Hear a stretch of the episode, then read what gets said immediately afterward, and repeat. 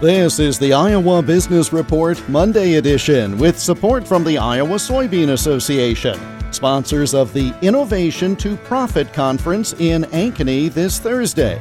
For more information, go to iasoybeans.com slash profit33.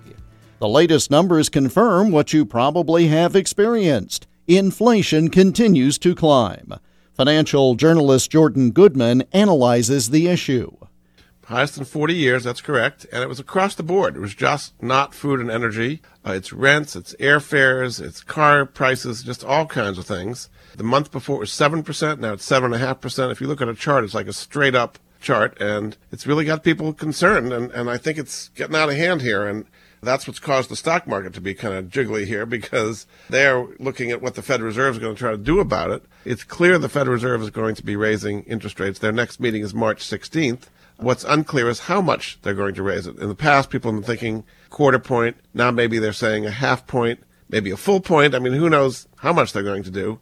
But the official Federal Reserve interest rate is still at zero. With inflation shooting up like this, uh, they feel they're way behind the curve.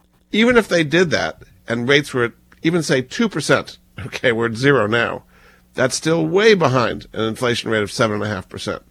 Financial journalist Jordan Goodman of MoneyAnswers.com. He says the Fed will meet seven times this year, with some expecting them to increase interest rates at each meeting.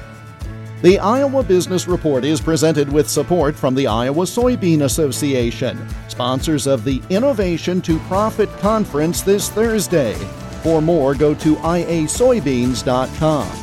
I'm Jeff Stein for the Iowa Business Report.